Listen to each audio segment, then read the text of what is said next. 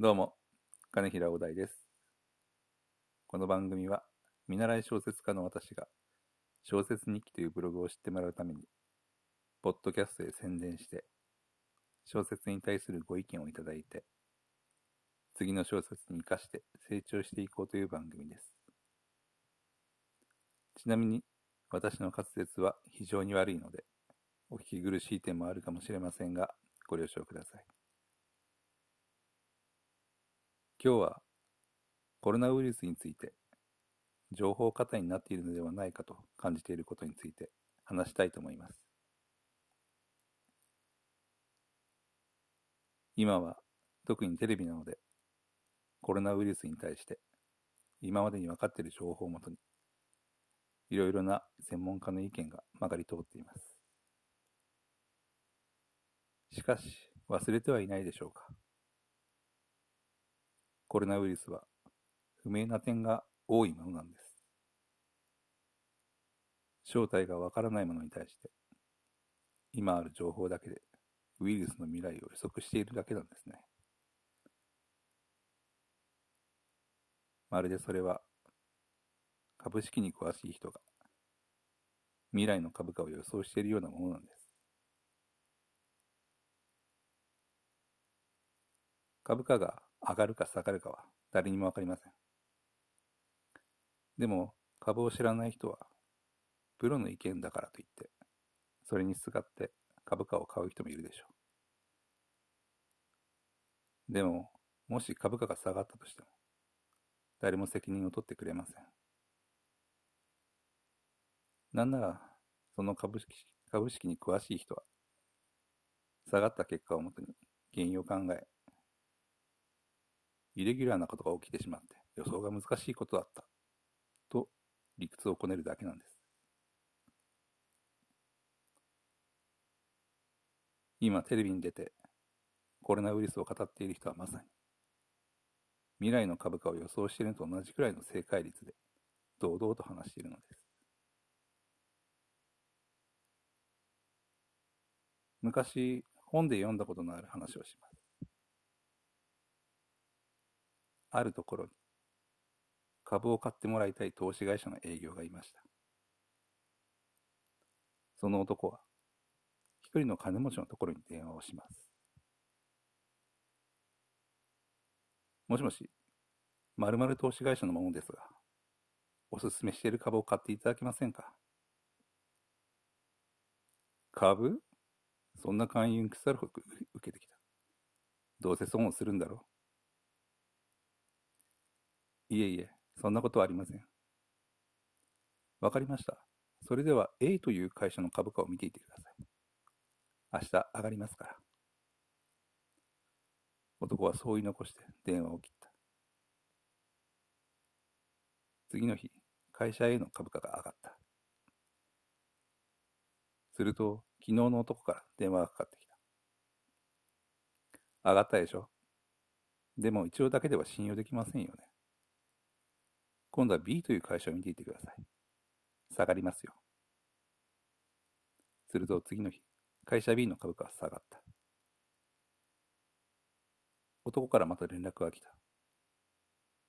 上がったでしょ次は C です。今度は上がりますよ。次の日、見事に会社 C の株価も上がった。金持ちはあまりの的中率にびっくりした。すると男から電話があった。当たったでしょ？それで今日は D の会社の株のことなんですが。金持ちの男は即座に買うと言って男が勧めてくれた株を買った。というお話です。この後、金持ちの男が得をしたか損をしたか。そこは重要ではありません。重要なのは男が使ったトリックです。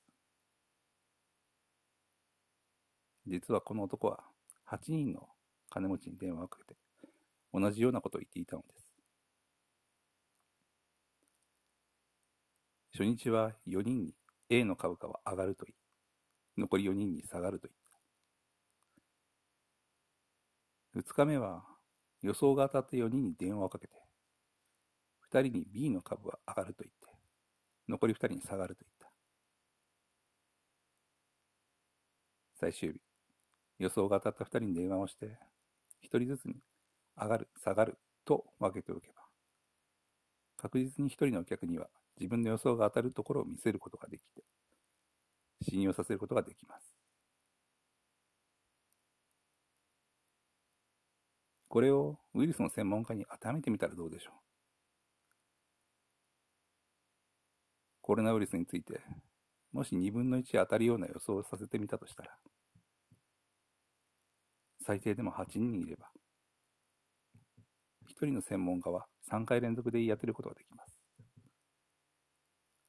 16人いれば4回、32人いれば5回連続です。5回も連続で言い当てれば、その人を信用したくもなりますが、次の予想が当たる確率は変わらず2分の1です。コロナウイルスは未知のウイルスです。誰かの意見にすがりたくなるのはわかりますが、あまり他人の意見を信用しすぎると、間違った答えを選んでしまう可能性があります。もしあなたが間違えていたとしても、専門家は、イレギュラーなこと、イレギュラーなことが起こった。予想するのは難しかった。と言って、すぐに自分の意見を変えるだけです。責任なんか取ってくれません。テレビ局も視聴率が欲しいので、程度を考えながら煽っているだけです。当然、コロナウイルスは危険なウイルスなのかもしれません。亡くなられている方がいる以上、正体がわかるまでは怯えながら生きていくことになるでしょう。でも、マスコミや専門家に踊らされることなく、あなたが数ある情報の中からチョイスして、自分なりの答えを導き出す時代に突入したと私は感じています。あなたの意見が大事になってきているんです。あなたの正しい目で世界を見つめてください。そこに何か見えてきたら、周りの人と話し合ってみてください。そうすることであ、なたの意見はブラッシュアップされて、自分の意見というものを確立していくでしょう。ちなみにコロナウイルスは変異しているようなので、今までの常識は通用しないかもしれませんので、ご注意くださいね。この話が良かったなと思われたなら、一つでも私のそういう小説を読んでいただければ嬉しいです。shosetsuni.kki.com です。それでは、これで失礼します。金平大台でした。ありがとうございました。